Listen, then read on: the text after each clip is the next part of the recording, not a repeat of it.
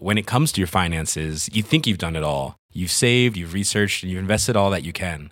Now it's time to take those investments to the next level by using the brand behind every great investor, Yahoo Finance. As America's number one finance destination, Yahoo Finance has everything you need, whether you're a seasoned trader or just dipping your toes into the market. Join the millions of investors who trust Yahoo Finance to guide them on their financial journey. For comprehensive financial news and analysis, visit yahoofinance.com, the number one financial destination, yahoofinance.com. Why don't more infant formula companies use organic, grass fed whole milk instead of skim? Why don't more infant formula companies use the latest breast milk science? Why don't more infant formula companies run their own clinical trials?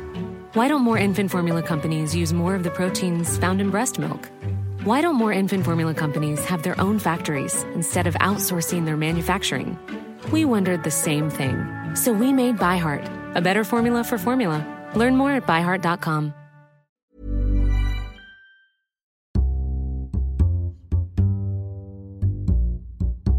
Hello and welcome to the Times Business Podcast, where we look ahead to some of the events that will move markets and certainly cause comment.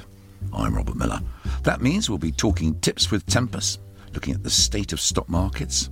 We'll have a dash of retail, which actually leads neatly to the summer splash. Answer a couple of Go questions. away. Have you got a message Which for bit the... are you not understanding? Hang on, Go hang on, away. hang on, hang on. There's no Just need for go any violence. away. We're asking you questions. That's questions. going to go in the. Well, we'll explain what that's about later. I'm joined by Martin Waller, editor of the Tempus column, Philip Aldrick, our economics editor and columnist, and Deirdre Hipwell, retail editor of the Times, and also our expert on mergers and acquisitions. Welcome to you all. Thanks for being here. Martin, let me start with you. Looking ahead now, as people will be returning to their desks and possibly even looking at the state of their portfolios, have they reason to be worried in the coming months? I think these are the weirdest markets I've known in about 40 years of uh, commenting on them, to be honest. Um, it's a very strange situation indeed. We have the FTSE testing 7,000, coming back again, testing 7,000, coming back again. It's hard to see what logic lies behind this valuation of the market at the moment. Uh, meanwhile, data in the last couple of days have shown that people have been, particularly um, regional investors, been pulling cash out of the market in large quantities um, over the last six weeks since, since the Brexit vote, um, and it's not entirely clear why they're doing that or what they're doing. Um, I I see the market as being split into two, really two different portions. There are some overpriced stocks which seem to be overpriced because of what's happened to the dollar against the pound. There are some stocks offering some extremely attractive dividend yields, um, and those are the ones I probably go for. Uh, you were talking here about yield. It's become, it seems to me, an increasingly important part of the Tempus remit to try and winkle out those companies where the yield is good, but presumably without too much risk. These markets for the last two or three years have been driven by yield. Um, obviously, the reasons blindingly obvious. If you can get nothing at all in the bank or putting it under a mattress, if you can get 6% from an infrastructure fund or from a fairly well financed corporate, um, there's not really much argument there, really, is there? I'm not quite sure why you should even consider where else you put your money. The, the important thing is to look at whether the yield is, is sustainable. I mean, I, you can get 7 8% on BP Shell, for example, but you have to wonder how long it goes on for. I could draw you up a couple of um, dozen stocks probably that will yield you 6% plus and you're not going to lose your money. That seems to me such a total no-brainer that it, it where else would you put would you want to invest? I mean, you were talking about certain sectors that have been affected more and others to some of these, these swings. Are there any sectors you think at the moment that you certainly wouldn't be putting the Waller cash in? I don't particularly care for oils, oil exploration, development, and, and I, I, either the, the top end or the middle end of the market. To be honest, um, house builders I think are desperately under underpriced.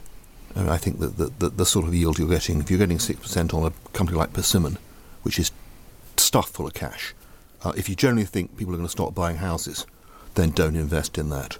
But I, I don't see it happening. I just don't think the sort of conversations taking place at the moment. I don't think anyone says sitting in Manchester or Birmingham or Bristol or Leeds. You know, tell you what, let's not get married, buy our own house, and have kids because I worry about what, what happens in Brussels in three years' time. That is not happening. People are still buying. People are queuing around the, around the block to buy new houses. The new housing market is very strong. It's being supported by low mortgage rates. It's being supported by Help to Buy. It's being supported by possible further um, stimulus in the autumn. Um, if you're getting a, a six, seven percent yield on a housing stock, house building stock, I, I, I don't see what's wrong with that. There are lots of other areas, property, but specialist property in particular, where you can get the same sort of yield, which is safe as houses, so to speak. Philip, can I bring you in here? Of course, we're talking about there the state of the stock market, but presumably a lot of this is going to depend on the state of UK PLC or the, or the economy looking forward into the autumn. The Chancellor's, uh, his first uh, autumn statement. What do you expect? Are you fearful about looking ahead? Do you think we've had a, a good summer to date? Yeah, the next big event will be the autumn statement, which there isn't a date for it yet, I don't think, but no, it's probably be in November. You know, they'll have updated growth forecasts, unemployment forecasts, they'll have updated house price uh, growth forecasts, etc. Um, so, so we'll have a you know a, a good uh, view of what the government or what the OBR at least uh, believes that the outlook for for the UK will be. But of course, the big the big issue, the big thing that everyone in the markets will be waiting for is to is to find out uh, what the state of the public finances will be in, and whether you know our, our budget deficit is going to start skyrocketing, and whether the uh, whether the government is actually going to offset the uh, low growth dynamics since Brexit, or lower growth dynamics since Brexit, with some kind of stimulus package. So if they have, if, if the public finances are not going to get out of control just through you know people more people being unemployed and so therefore drawing more on job seekers allowance and less coming in through the tax revenue. So you, you will automatically have a higher budget deficit, you'd have thought. But so long as that higher budget deficit is not out of control, you could actually see a little bit of extra borrowing uh, as the government has has sort of hinted at to uh, to finance infrastructure spending and um, or you know some kind of employment training schemes uh, to help long term productivity. These kind of uh, actions that could help drive a little bit of extra growth. And obviously, if we get if we get a bit of that combined with all of the actions taken by the Bank of England, cutting rates, QE, special corporate bond purchases, help for the banks, that kind of stuff. You know, the the um, the the economy, sh- you know.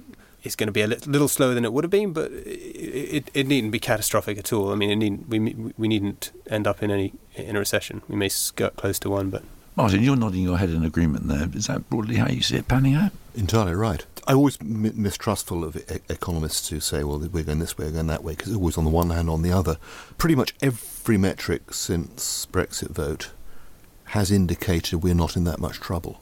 At some stage, things will change. It will turn down, it will turn up, whatever, we don't know that. Um, but at the moment, there is no real sign that there should be a reason why the stock market should fall rapidly drastically over the next two or three months. That could change. I, I would always make one huge caveat. Um, firstly, what happened in, in, in uh, on June 23 was totally unprecedented and totally unexpected. So let's not make too many forecasts. Secondly, I think when last I looked, it was August.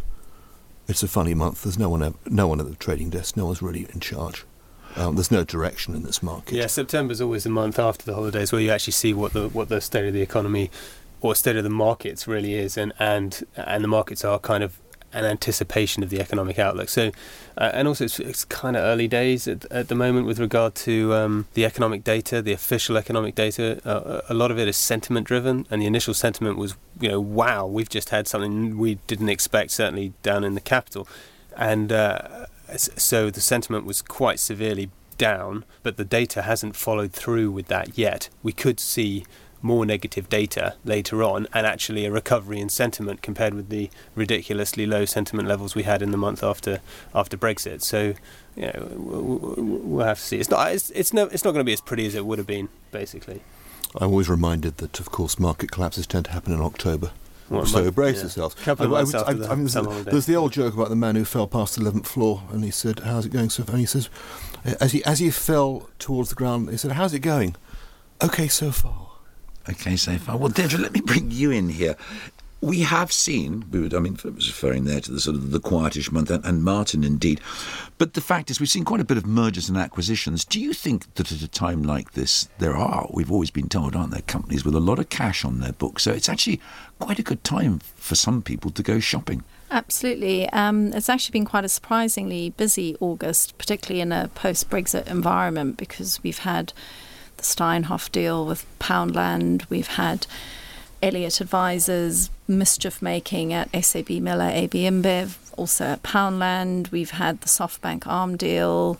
We've had this weird kind of phony war between ITV and Entertainment One. So there's actually been quite a lot going on. Some of these, of course, would have some of these transactions would have begun before the Brexit vote, for example, the Steinhoff deal. But I, on on the whole, M and A volumes are down in the year to date compared to last year. So it's definitely not a bumper M and A market, but it's it's what the bankers always say that you know if there's industrial logic for an M and A deal to happen, companies are always going to consider it. But it certainly isn't a bumper M&A market. I don't think we could characterize it like that, but there has been some activity. Well, there's two. I mean, there's two aspects to why M&A might be looking, could be looking reasonably rosy. And obviously, one of them is overseas investors taking advantage of the cheap pound, but also there's uh, corporate uh, corporate bonds, so debt raising by uh, corporates on, on the markets has, has, has, never been cheaper. You know, post Brexit, there was a slight risk premium added into the uh, corporate uh, bond prices, but um, that has been more than offset by the cut in rates, the the QE that was expected. There's uh, the, so companies are now able to raise money more cheaply than they were before Brexit, astonishingly, and it, they are currently raising money quite a lot. So, so they can use this for activity such as M and A activity if they if they want to do it. So you've got the cheap pound and you've got cheap debt. So if you want to do M and A, that, that that can help. Yes, you can borrow for nothing. You can buy any U- UK asset uh, for ten percent less than you'd be paying two months ago. I mean, figure that one out. I thought the ARM bid from SoftBank, ARM Holdings, the Cambridge-based chip designer, was bid for by SoftBank of Japan shortly after Brexit was a very in- clear indication. We've since seen an extraordinary thing. We've seen the, a battle over a company called Premier Farnell, mm. a greatly unloved electronics distributor, deeply dull, um, checkered track record, to say the least, and actually two overseas bidders have been fighting each other out to buy it post Brexit and given the lower pound. I mean, go figure. Of course, though, um, ARM have said that they uh, and SoftBank that the deal wasn't driven by the lower sterling because obviously the yen has strengthened at the same time. However, the you know the point still holds that it seems to be there's a lot of serendipity in terms of whether or not you want to do a big deal. Of course, financing was also quite cheap before Brexit, but obviously it is cheaper now. So it'll just be interesting to see if that spurs people on. I mean, certainly M&A bankers are saying there's a lot of interest from U.S. private equity because, of course, if you're a dollar buyer, this is the time that you might look to do that. But there's still also quite a lot of interest from Asian buyers.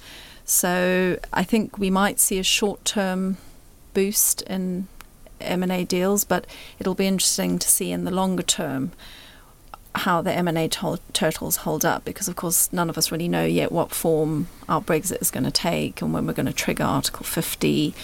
So it'll be interesting to see if we have the short term kind of hiatus where lots of deals get done and then maybe a slowdown once people are aware of the longer term. All right, well, thanks for that. Just uh, sit tight. We're going to take a short break now, but when we return, we'll find out what Sir Philip Green's been up to this summer. The Times Business Podcast is sponsored by Vodafone's Ready Business Britain. 2016 has been branded the year of the SME. This is your year, time for your business to stand out. Are you ready? Vodafone's Ready Business Britain, in association with The Times and Sunday Times, has all the advice, insight, and analysis your business needs to make this your year. Get ready. Visit readybusinessbritain.co. It's that time of the year. Your vacation is coming up.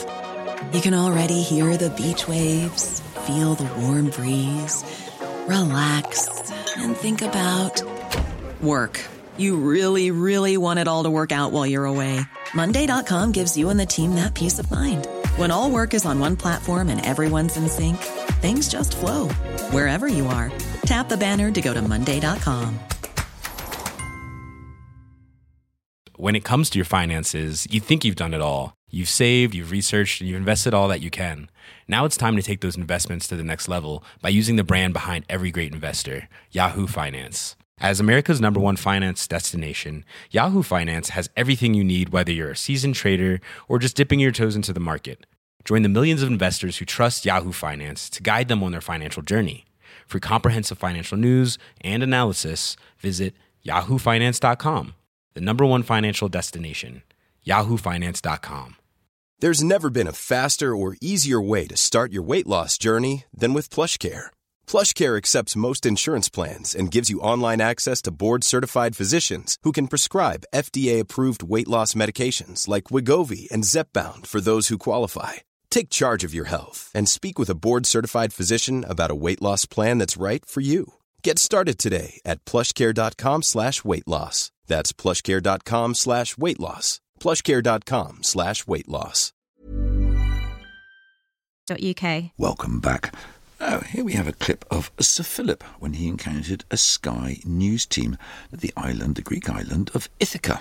Sir Philip, people want to know why you're on holiday when they think that you're supposed to be sorting out the pension deficit. Will you go away? Why won't you talk to Will people? you go away? Deirdre, we had uh, Sir Philip Green there with the Sky News team, and we should point out that he and the Sky team shook hands off camera after this uh, somewhat altercacious encounter. The serious point, though, Deirdre, is the Work and Pensions Committee of MPs. They looked into the collapse of BHS, and obviously they're all coming back after their their own summer breaks, presumably not on super yachts, though. The MPs. What's the next stage that people should be watching out for? Well, I think uh, what the MPs on the Work and Pensions Committee, and particularly Frank Field, who's the chair of that committee, want to do is to not just only focus on BHS, but look into the wider defined benefit pension schemes in the UK. Because, of course, what BHS has done, apart from highlight the extreme wealth of Philip Green, is also to highlight the fact that there are many pension schemes in the UK that have pretty enormous deficits, black holes, which may never be properly funded. So, I mean, Aegon, the pension specialist, has said that about 80% of the schemes to be calculated are underfunded, and they have said that many of them have little hope of the deficit ever being plugged. So, this is a, hu- a huge, major issue for Uh, not only the government but British business. In fact, I think Frank Field has been quoted as saying that this is potentially the biggest challenge that British business is facing. So, what MPs want to do is they want to widen out the scope of the inquiry into BHS and to look at the wider pension schemes and, in particular, the, the roles of the regulator. Because the one thing we have definitely learned from this whole BHS saga is that the pensions regulator actually doesn't have very many powers. Um, and what powers they have, they haven't always been that keen to use them, particularly in terms of enforcement action. So I think they'll be looking at what will be done to give regulators more power to go after employees, employers, sorry, who fail to meet their obligations to staff. I think they will be looking at should there be more intensive day-to-day supervision, supervision of funds, whether or not the regulator should have a veto over a, a takeover with a big pension deficit. I think that would go down like the proverbial bucket of sick in the city if that was brought in. And I think they're just having to look at the fact that they will have to potentially be some concessions for employers who are really stretched trying to fund some of these deficits, and, and maybe many people in the private sector are going to have to accept that they might have to take a cut to their pensions at some point. Serious blow to the economy here, Phil. Yeah, there's a massive issue with, with pensions because, as Deirdre said, that there, there's these huge deficits, these black holes that they face. Now, the hope among pension schemes is that interest rates one day will rise, and the you know government bond prices on which the deficits are basically dependent. Um, as government uh, bond yields uh, rise, then the uh, deficit will shrink automatically. But the, the Bank of England and in fact central banks across the world now think that the base, the equilibrium interest rate is what they call it, which is basically the natural interest rate in, in the economy, has fallen from what it used to be. We always used to think of the interest rate as being about five and a half percent. It's now potentially in the UK going to be about one and a half percent, and as a result, you're never going to see the increase in in bond yields um, back to where they were before, which means that these deficits are st- are structurally there to stay. Which means the only way to fill these deficits is companies sticking more of their profits into into these into these pension schemes which uh, which either means that they have to take less profits on an annual basis, or it means that they're going to be uh, they're going to be filling these black holes for 20, 30 years. If the Bank of England and other central banks are right about the dynamics, the long-term dynamics of growth in the advanced world and, and this natural rate of interest in, in the advanced world, it's, it's got huge implications for corporates. So I mean, Frank Field is absolutely right in, that respect. For sure, and and Frank Field has has already in the latest page of the Times suggested that part of this you know wide-ranging inquiry could result in some sort of restriction on the payment of dividends um, if there are companies um, which have huge deficits. So giving some sort of power to the pension trustees to either limit or cap dividends that can be paid out. I mean, that would be a massive structural shift for how uh, companies. There is a point here, isn't there? that We're talking about people who are at or near retirement for a lot of these, but what about younger people who are, if you like, late 20s, early 30s, perhaps with the people that Martin was referring to about stepping onto the housing ladder, getting married, having children, uh, or whatever. So, aren't there two problems to be addressed? Deirdre, you first. Isn't there, first of all, what do you do about the existing people you've got to try and meet the, the needs of, or what you before said were, were promises? And then the younger generation. I mean, how do you deal with that? These are two very distinct problems, aren't they? Absolutely, and I think with the the younger generation, it's more often the concern is that they don't even they're not even investing into a pension scheme. Like you have, you know, people who ha- haven't open, you know, are not investing into pensions over the age of thirty. But I think that's what auto enrollment was designed to uh, try and counteract. But I do think the major problem is the older people who, because with rising longevity and low interest rates, it's making it harder and harder, and particularly for people on final salary pension schemes. I mean, they're the ones who are causing the real grief to a lot of pensions. Do you see it like sustainable, Martin? I mean, this is going to have a huge knock on effect just to the whole stock Oh. market anyway, isn't it, this debate? Oh dear, dear, dear, dear, dear. I think I'll leave now. I can it's very unpopular indeed. A, a world in which the pension trustee decide on the dividends is one I would find fascinating to observe and make my job much more interesting than it is at the moment. Uh, I suspect I won't see it. Speaking as someone who has probably more interest in pensions than anyone else in this room at the moment, given my advanced decrepitude and age, um, this is all nonsense. This is all absolute tosh. There is one solution to this problem. Uh, do you- I, I don't know if you're aware of this, but the pensionable age of 65 was set by Bismarck in about 1885. I think it might just be past its sell-by date, personally, given that, uh, uh, as Deirdre said, long, people are living a, a lot longer than they were. The, the solution is quite simple. You just work until you are 68 or 70. You live until you're 85, 90. You have a 20 year retirement, and that is the end of the debate. And I'm so tired of this. No, but wait a minute. Wait a minute. Wait a minute. Oh, yeah, I- I- wait a minute. wait, wait, 'cause- wait, wait, wait, yeah, yeah. Because The the, because in, the, the, pro, the the problem is with the uh, it's with the final it's only with the final salary schemes and there's contractual there's contracts with the staff that they basically will start to earn at 65. I mean, you can't just suddenly change the contracts with the, the employment and pension contracts with the staff, and so they will be able to draw the, these pensions, which have to be which have to be paid for by the companies from the age of 65.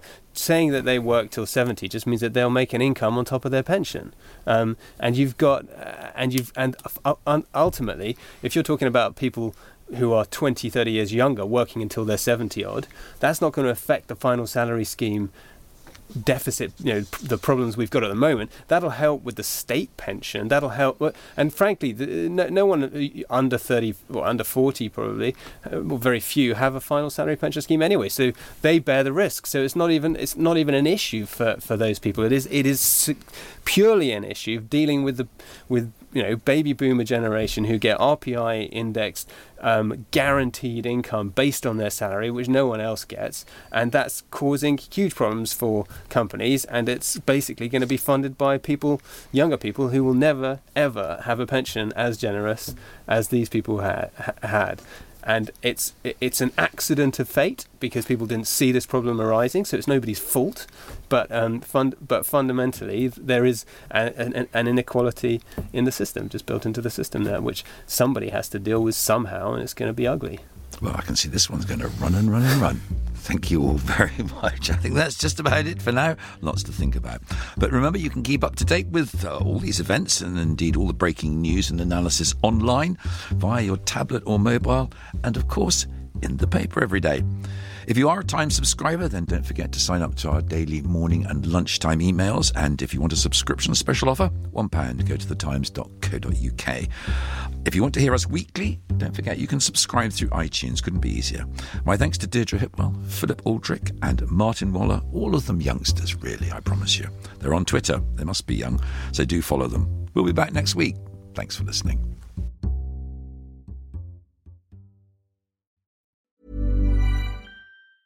Planning for your next trip? Elevate your travel style with Quince. Quince has all the jet setting essentials you'll want for your next getaway, like European linen, premium luggage options, buttery soft Italian leather bags, and so much more. And is all priced at 50 to 80% less than similar brands. Plus, Quince only works with factories that use safe and ethical manufacturing practices. Pack your bags with high-quality essentials you'll be wearing for vacations to come with Quince. Go to quince.com/pack for free shipping and 365-day returns. When it comes to your finances, you think you've done it all. You've saved, you've researched, and you've invested all that you can. Now it's time to take those investments to the next level by using the brand behind every great investor, Yahoo Finance. As America's number one finance destination, Yahoo Finance has everything you need, whether you're a seasoned trader or just dipping your toes into the market. Join the millions of investors who trust Yahoo Finance to guide them on their financial journey. For comprehensive financial news and analysis, visit yahoofinance.com, the number one financial destination, yahoofinance.com.